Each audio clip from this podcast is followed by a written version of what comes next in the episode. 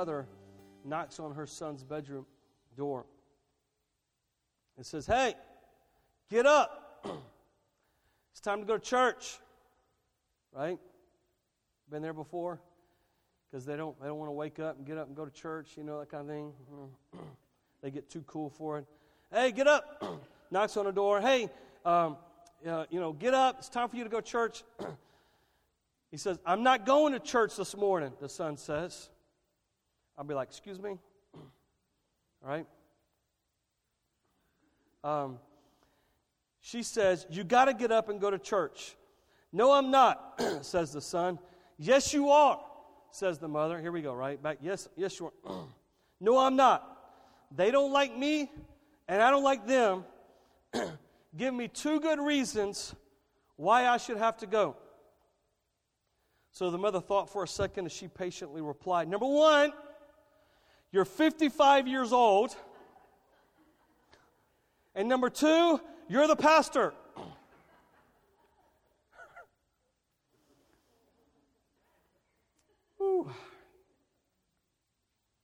Amen.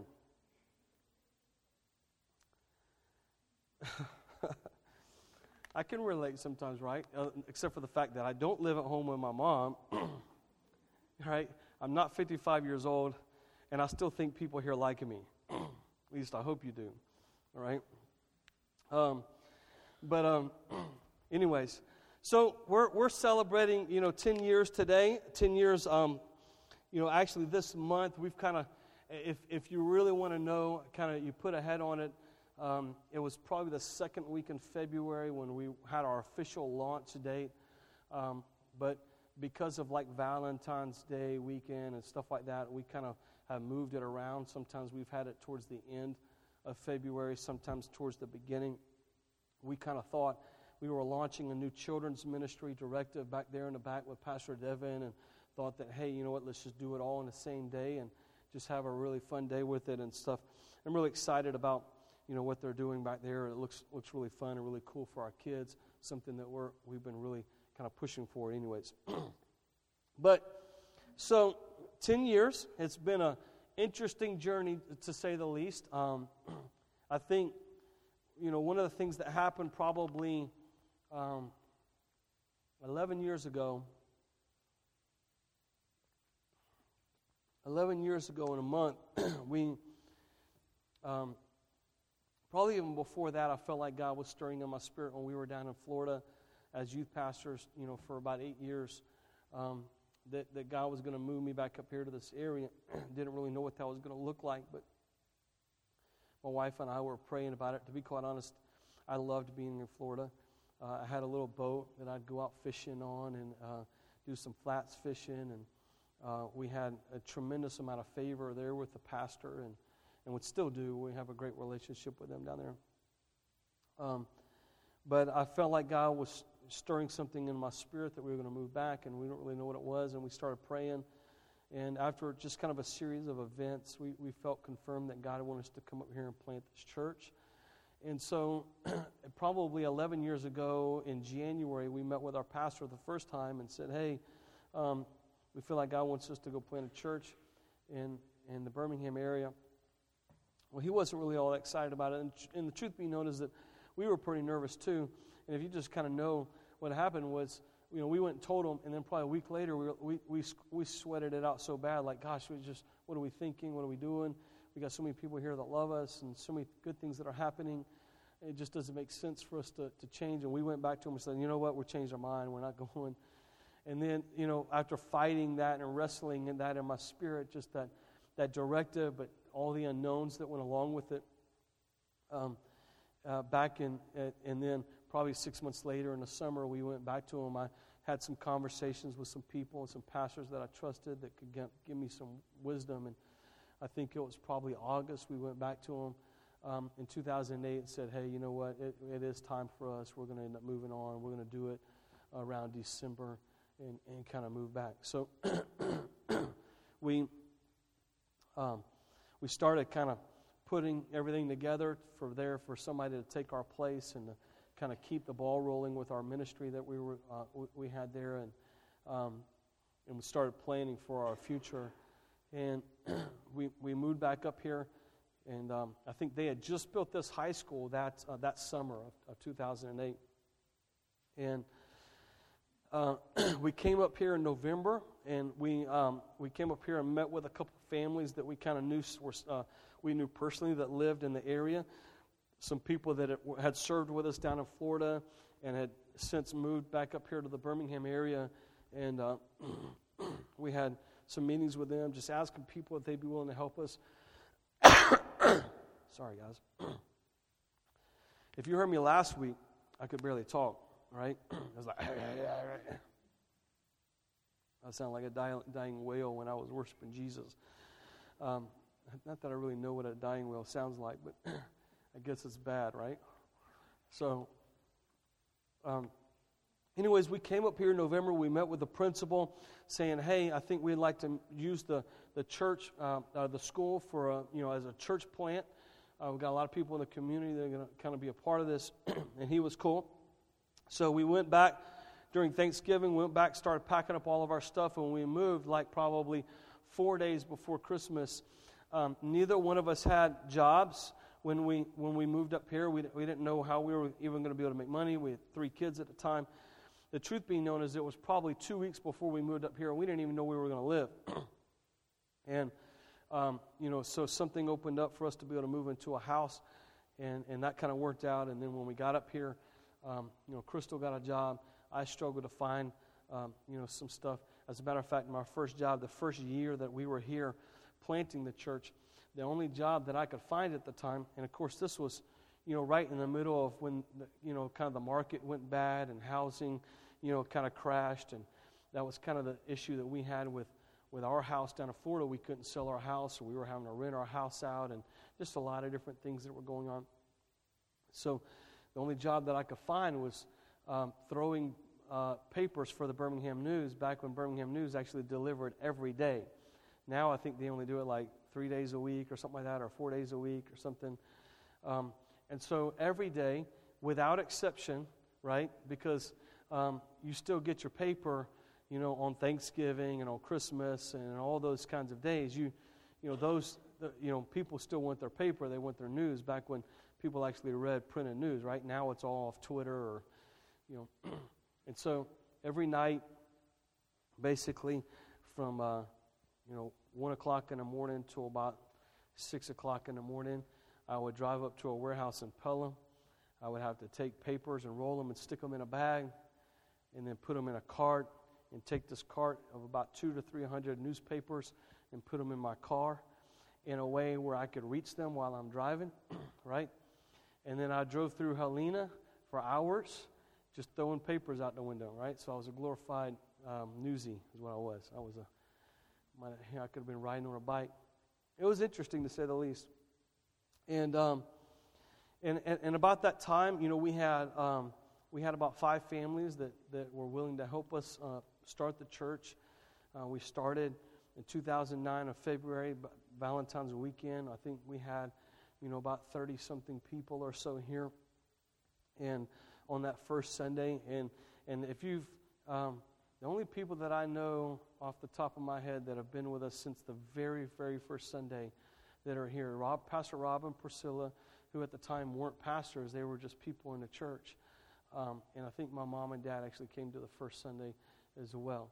And, um, you know, all of the friends and the people that we had that helped us plant it, most of them were gone within, um, you know, six months or so. We had a little bit of turnover really early, which, from what I understand, was, was pretty normal, anyways. And, um, and uh, Pastor Jeremy and Josie, who helped us plant and start the church, who are now actually pastors down at our umbrella church down in Florida. They're youth pa- uh, children's pastors down there.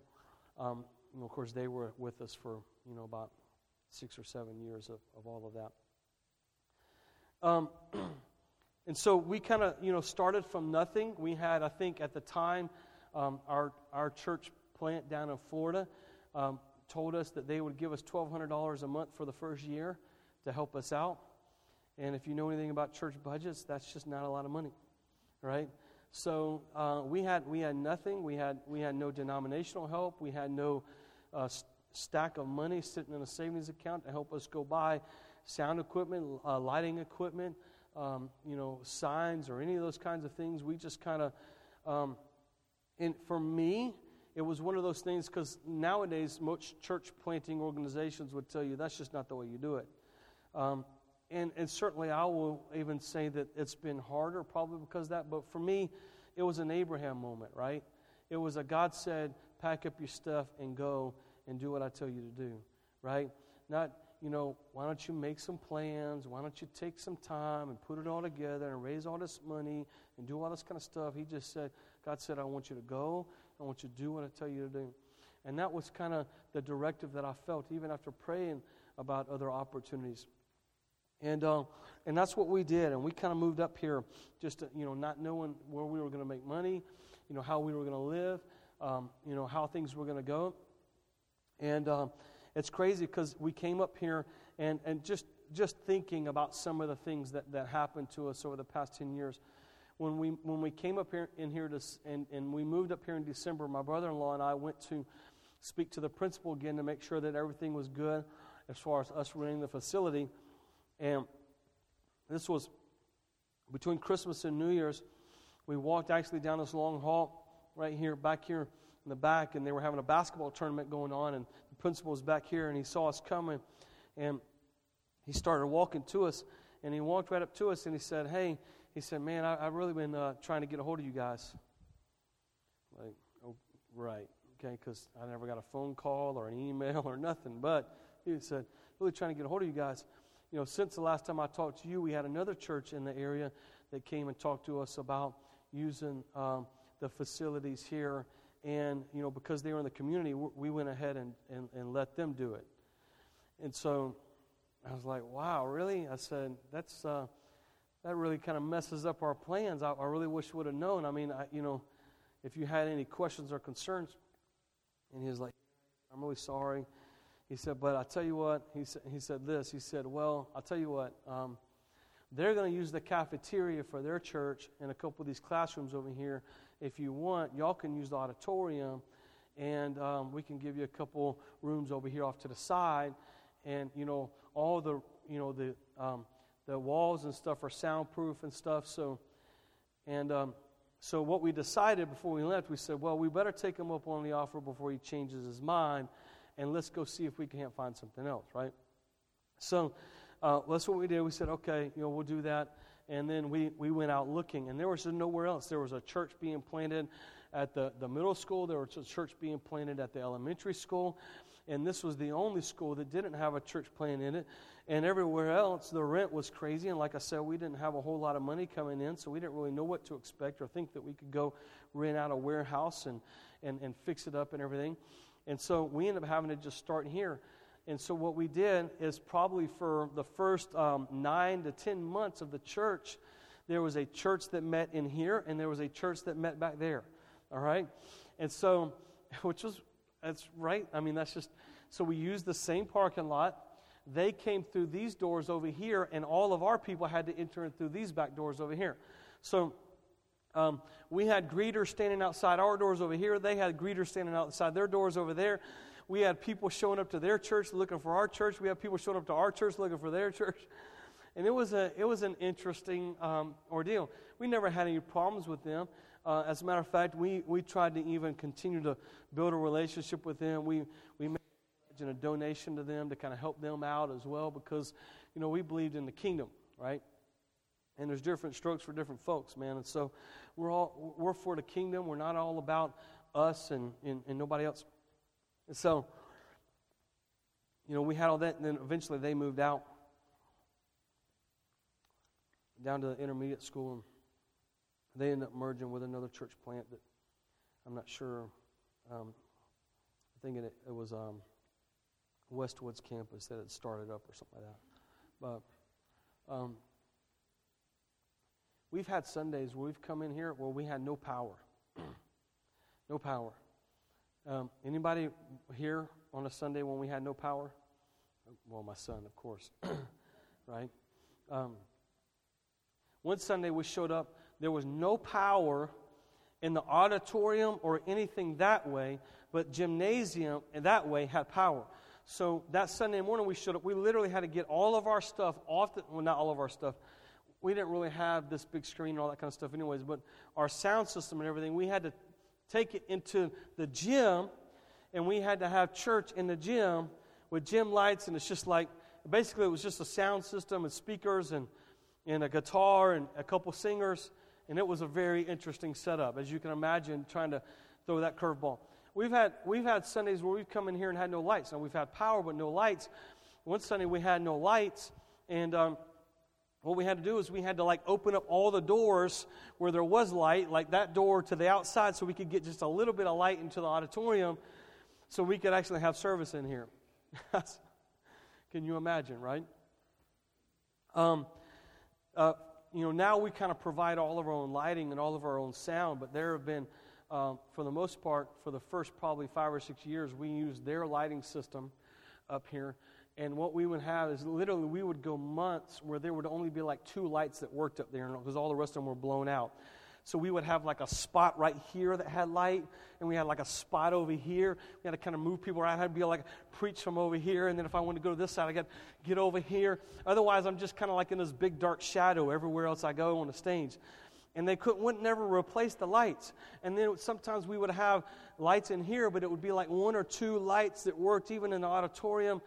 And, and uh, of course you know most of the time they blamed us because the lights you know got burned out and and uh, man it was a uh, it was an interesting ordeal. We had we had the fire alarm go off before um, in, while we were in church. The fire department has to show up. We're having to escort them around saying look at everything and and we're just trying to deal with it.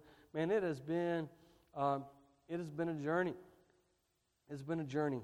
Um, we've seen good days, and um, and you know we've seen bad days.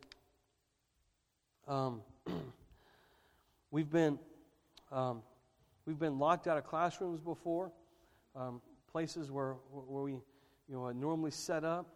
you know they they you know would lock the doors and and we couldn't ever get in, so then we, we'd have to, like our children's church, for example, back here in the cafeteria, there's been several Sundays where we come and they locked all the doors to the children's, to the cafeteria, and then we have to set up in a hallway or something like this. It's just, you know, it's just crazy stuff that happens when you're, you're meeting in a school. and, um, and I, I, remember having a conversation with my brother-in-law um, when we first started the church back 10 years ago. Um, we kind of told each other, we said this, we said, hey man, and this is, you ever heard of Tommy Barnett? You ever heard of the guy Tommy Barnett? He's a guy that, um, he's a uh, guy that was the, uh, the pastor of the Phoenix First Assembly of God and uh, started the Dream Center. As, uh, his church was, was known for also starting Master's Commission and some of the, actually, the discipleship internship movement that exists in church today was basically because of what Master's Commission started and uh, their church in the Dream Center. You ever heard of the Dream Center? Uh, out, okay, out in uh, California and stuff now, but it was started in Phoenix. And um, he said, I remember, you know, listening to a lot of his sermons and podcasts and reading some of his book about, you know, pursuing your dreams. He said, um, you know, anytime that you have a dream and something you want to do, he said, you better be willing to give it at least five years, right? You better be willing to give it at least five years. And I thought to myself, five years, okay. I remember having a conversation with Pastor Jeremy. I said, hey, man, and we're going to do this church plant thing, right? But if we're in the school in five years, I'm out of here. I'm out of here. You know, if we're still in this school in five, he's like, dude, he said, I ain't, he said, I ain't kidding, man. If we're still in the school in five years, there's no doubt, man. Right? um, so you know, you know how that worked out, right? So, um, of course, he left me. I guess he, he decided to live up to his, his end of it. Just kidding. We, we love them. They, they come back from time to time and, and, and do some stuff. And I actually think they'll probably come back and join us eventually one day. But, um, you know, obviously, you know, when, when, you, when you have conversations like that, you know, it was a conversation that we had amongst ourselves, right? And now here we are 10 years. Um, we're, we're still meeting in a school and setting up every weekend and tearing down every weekend. And uh, when you have those conversations, you kind of, it's one of those things where it's not, it's not hard to recognize the fact that things haven't gone the way that we thought they were going to go, right? Right? Um, what happens to you in, your, in, in life when things don't go the way you hope they go? Huh? What happens to you in life? What kind of decisions do you make? What kind of person do you become when things don't go the way that you thought you were going to go? You know, because I can, I can tell you, you know, being in, in ministry uh, at every position, in every place, and especially in youth ministry, um, every place we went, we saw God do incredible things. A lot, and I, I, and if I'm just being, you know, honest, man, we've seen a lot of struggle here doing this church plant. It's just been, and and we can't really fit all of our finger on all of it, put all of our finger on all of it, and why it exists I think there are some things that I can always get better at, and things that, you know, the nature of ministry is that there's always something you can do better, right? There's always something. Um, but things haven't gone the way that I hoped that they would go, or anybody here that helped us plant the church that, that hoped that we would go. And so, you know, you have those conversations, but, um, um, you know, our plans aren't always God's plans, right? Um, Bible says that, you know, that man can make his plans, but the Lord determines his steps, right? So a lot of times we can have our own idea of how life is supposed to work, how things are supposed to happen, um, you know, how God is supposed to work in our life, how God is supposed to do all of these things. And, and sometimes what, what happens is, is that God doesn't work the way that we think that He ought to work. And sometimes His ways are different than our ways. We, you know, no Scripture says that His, you know, God's ways are higher than our ways. His thoughts are higher than our thoughts. Um, and so, you know, in our life, in your life, you know, what do you do? You know, how do you respond? What do you do when things don't go your way? How do you respond in moments like that when things aren't happening the way um, that, that, that God, uh, that you thought they were supposed to happen or you thought that God was going to do for you, all, any of those kinds of things. Um, and so, um, this is kind of what I want to talk about today. This, this, and I think that this is something that's lost in, in, in uh, you know, maybe it's the American church culture, and maybe it's, um, maybe it's just the American culture that kind of bleeds into the church, and it's something that we just kind of subconsciously do, and we don't really understand that we do it. Um, but it is the mentality that, like, hey, if, if, things don't go the way I want, then I'm gonna I'm gonna bail on somewhere else. If things don't go the way I hoped, then I'm going to bail out and go find another way or another place or another person or something like that. And it's just so easy for us to just maybe push the reset button because we because our expectations of how life is supposed to go and how God is supposed to work in our life sometimes can be um, so temporary and so uh, momentary that we just think that that that that that, that if God is going to work, right? So if God is going to do something in a church, then the church is going to explode. If God is going to do use a church to make a difference, then it's, it's got to happen this way because this is what the experts say and this is what we see in other places or whatever it is. Or if God is going to work in my life, if He's going to do something in my marriage, if He's going to do something in my family or my career or any of those kinds of things, then this is what it's going to look like because this is what it looks like for everybody else. And that's just not the way it works. And so, um, I want to I want to talk about this a little bit. You know, many years ago, I, I preached a sermon. Actually, I think it was when I was in youth ministry. I preached a sermon. It was called "Faith Like Water." Right? Faith like water. Having faith like water. You know what water does? it follows the path of least resistance. Right? It follows the path of least resistance. When water runs down, okay, um, it will go along the path of the least resistance. And sometimes we can have faith in our life like water, where our, we will have faith as long as we can follow the path of least resistance. And I'm, I'm just saying to you that maybe, um, maybe God doesn't want your faith to be like water where you follow the path of least resistance. And maybe God puts resistance in your life for a purpose and for a season, for a greater purpose uh, and a greater meaning, not only for you, but for other people around you or for your family or whatever it is. Um, and, and we've got to um, we've got to keep ourselves from, from living a life where our faith looks like water, where th- that we will believe God to the point where we don't have a lot of resistance. Uh, because I believe that God wants those kinds of things, and we talked about that before. I want to read you a passage out of Hebrews, uh, Hebrews chapter 6. You can turn there with me if you like. Or, uh,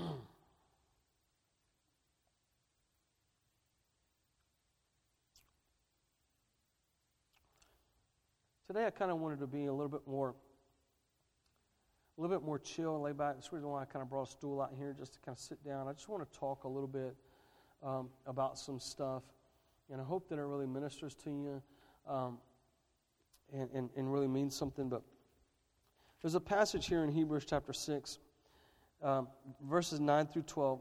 Listen to what, what they say right here. It says, um, Though we speak in this way, Yet in our case, in your case, beloved, we feel sure of better things, things that belong to salvation.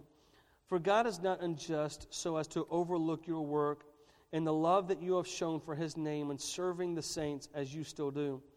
And we desire each one of you to show the same earnestness to have full assurance of hope until the end, so that you may not be sluggish but imitators of those who through faith and patience inherited the promises. All right. So this passage right here is really something that is, um, you know, encouraging us as believers um, to, to remain uh, diligent, to not be sluggish. Um, you know, there's other passages that, that talk about some of this aspect, you know, do, you know, do not grow weary in doing good because you will reap a harvest if you do not give up, right?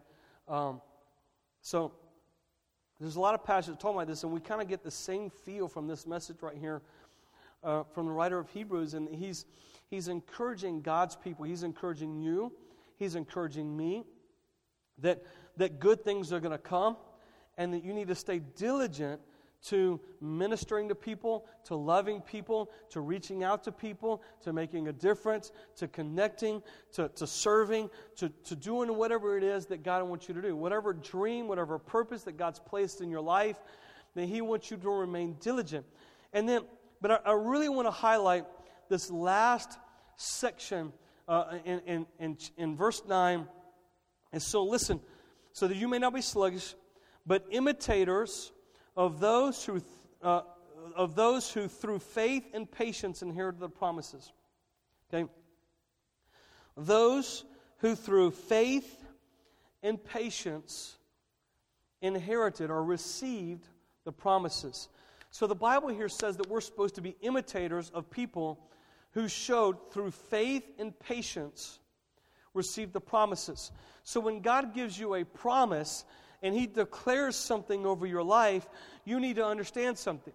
That it's going to take faith along with patience to inherit the promise. Right? Okay. Faith is, faith is,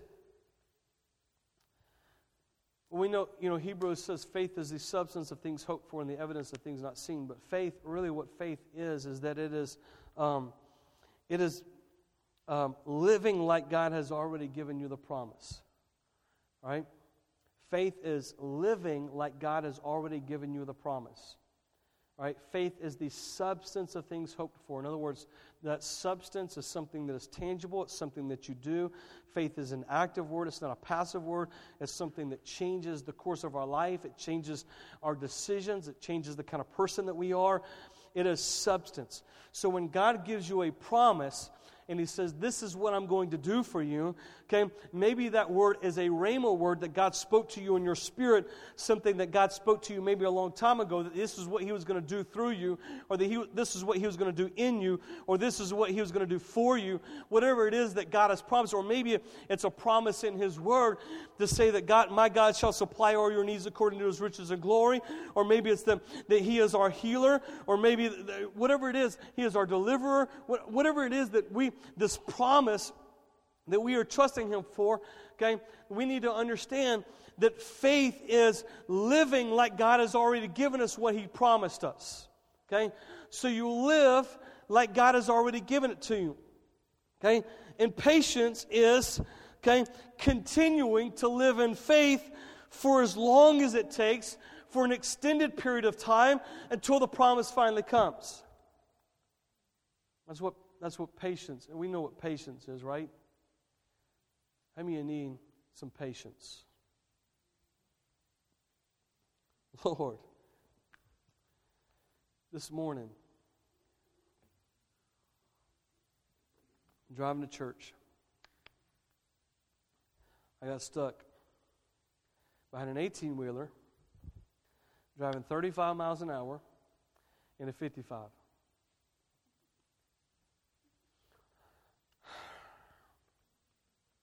Just saying. Okay?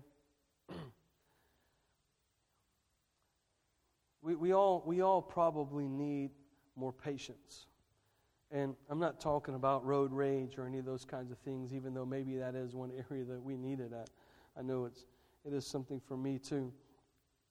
Um, but we all need patience. You know, I think, and I'm want to, if you look at if you look at Scripture and you just look at the stories that are found in the Bible, if you look at just the stories that are well known in the Bible, okay? Abraham, for example, what did God promise Abraham? He said, I'm going to give you a son, right? Sarah was barren and couldn't have children. God came to Abraham and said, I'm going to give you a son. He said, I want you to go outside in the night sky and I want you to look up in the sky. He said, You see all them stars? He says, That's going to be your descendants. This is, a, this is a promise that God was giving Abraham.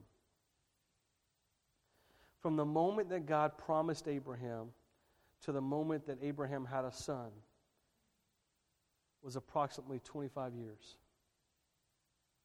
25 years. Abraham had to wait 25 years from the promise to the fulfillment of the promise. When God speaks something into your life, listen, we struggle when we have to wait 25 days. Why are you taking so long, God? Can we not have fast food prayer service going on right now? I mean, can I not can we have the microwave version of answered prayer right now, Lord? Okay? Um, so, when the Bible says that we're supposed to be imitators of those who received the promise through faith and patience, how many of you know that when God promises something and you got to wait 25 years to receive it, it took some patience along the way? And how many people along the way would just say, forget it? Maybe God didn't talk to me. Or maybe God did talk to me and He just doesn't want to do what He said He was going to do. Whatever our reasons are and whatever our thinking is, okay, we, we all want to get to that place and we all want to have those excuses and act like because God hasn't done something for me, He said He was going to do a year ago, then maybe, maybe, maybe God ain't real, He don't love me, He didn't really say it, whatever it is. How about Joseph? Huh? How about Joseph, right? We know Joseph. Remember Joseph? Remember Joseph had a dream? He had two dreams. All right? And those dreams were basically saying that his family was going to come and bow down to him. And of course, he made a mistake by going and telling his older brothers, hey, you're going to bow down and serve me. They didn't like that. All right? You know how long Joseph waited from the dream to the fulfillment of the dream? 22 years. And in that 22 year period of time, okay, in that 22 year period of time, he was betrayed by his family. He was left for dead, We're going to be left for dead. Then he was sold into slavery, where he was a slave. Okay? Then um, he, he was uh, falsely accused and thrown in prison. Right? And then got out of prison and made a good name for himself, then falsely accused again and thrown in prison.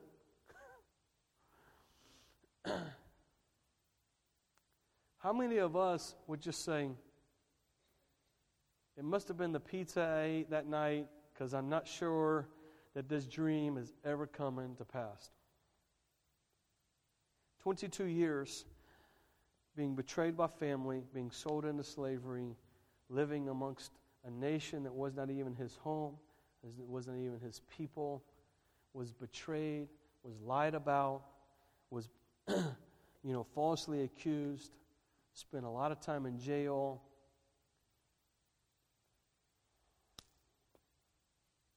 Moses, right? You know, Moses, you know how many years Moses spent from the moment he left Egypt to the moment he came back to deliver the nation of Israel? You know how many years Moses spent in obscurity? You know what? Like in the middle of, he was in the middle of the wilderness, tending, he, he became a shepherd. He became the second highest in all of Egypt to lowly shepherd in the middle of nowhere tending sheep. how many years Moses went through before God sent him back to rescue those people that were his people? 40 years. 40 years Moses waited. 40 years in obscurity, 40 years of just doing the same thing every day, over and over and over again, before the burning bush came and God said, I'm going to send you to this nation to go deliver them. You know, David, David was anointed king over Israel, right? So the prophet Samuel had said that God has rejected Saul as king and he came and found David. We actually just did a long sermon series on David back in the fall, um, you know, talking about all of this. But he came and anointed David, said, You're going to be the next king, right? And David goes, and, um, and then what happens is, as Saul becomes bitter and angry at David, he becomes jealous of David, he becomes envious of David, to where Saul tries to kill David, right? So, you know how long David spent running from a bitter, angry old man that was trying to kill him, who, by the way, happened to be the king, who wasn't actually really anointed the new king because David was anointed the new king. But David's running from the guy who's trying to kill him because this guy who's the king is not really, you know, favored by God anymore. David spent 15 to 20 years, it's not really an exact date, 15 to 20 years running from Saul, who was trying to kill him after David had already been told he was going to be the new king.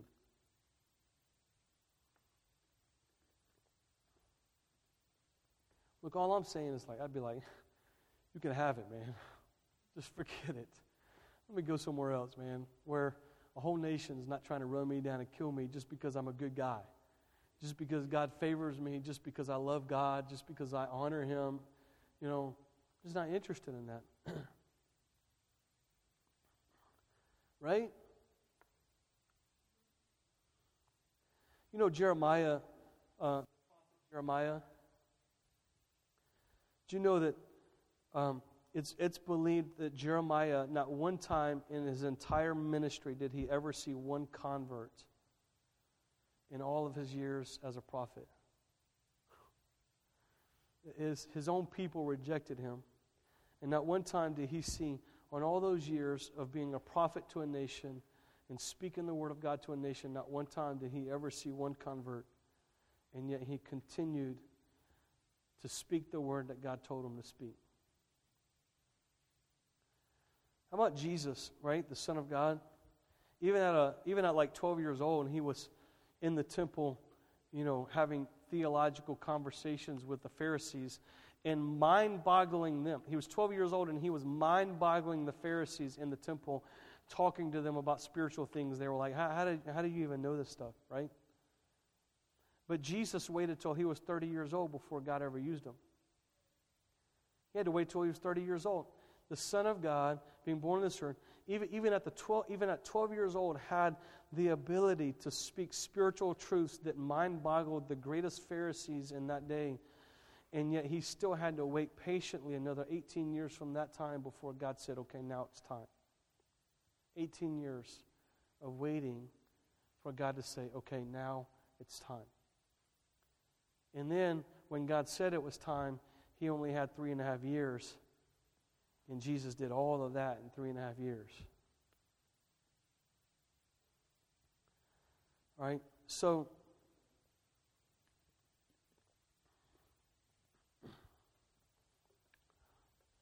you know,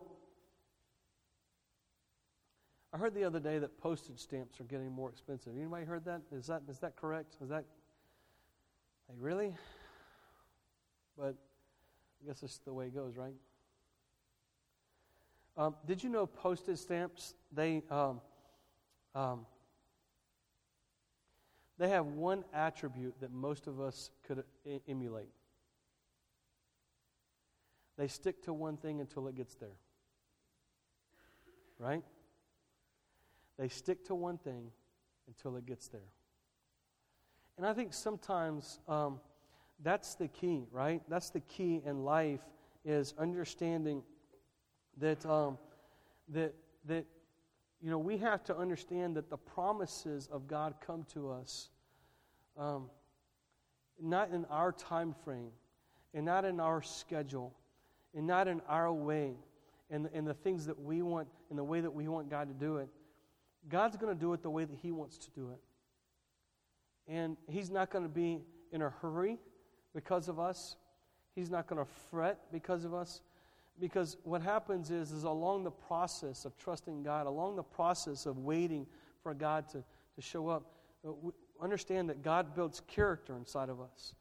He, he, he builds endurance and perseverance in us so that we, we aren't, you know, people that go up and down, up and down over and over again.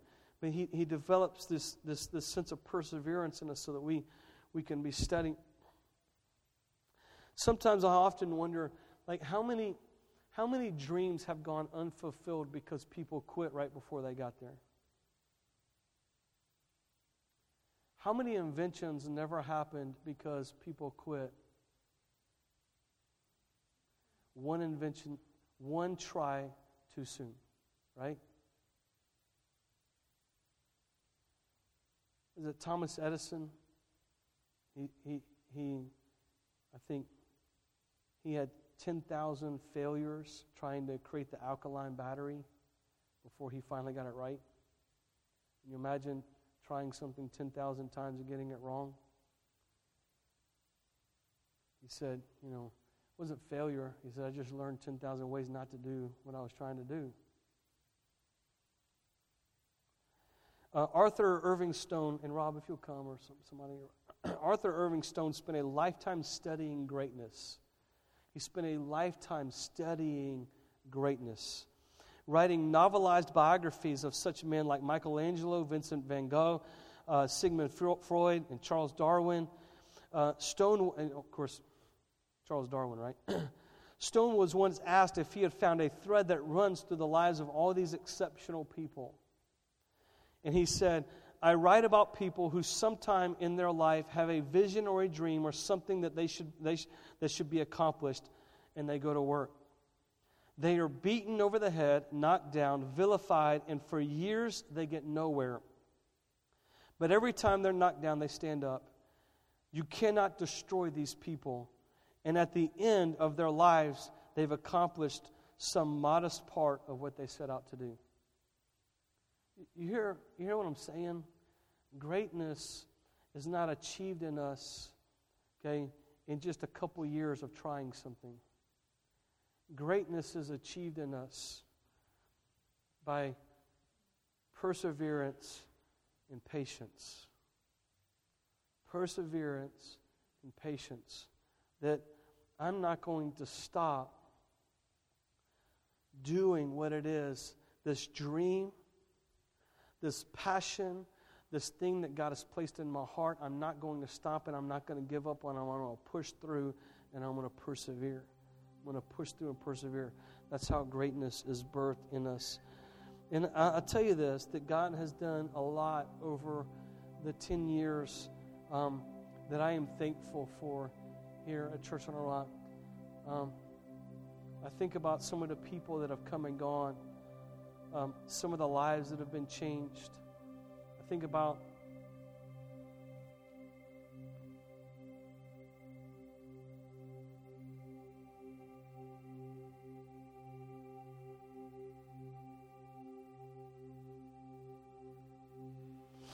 I think about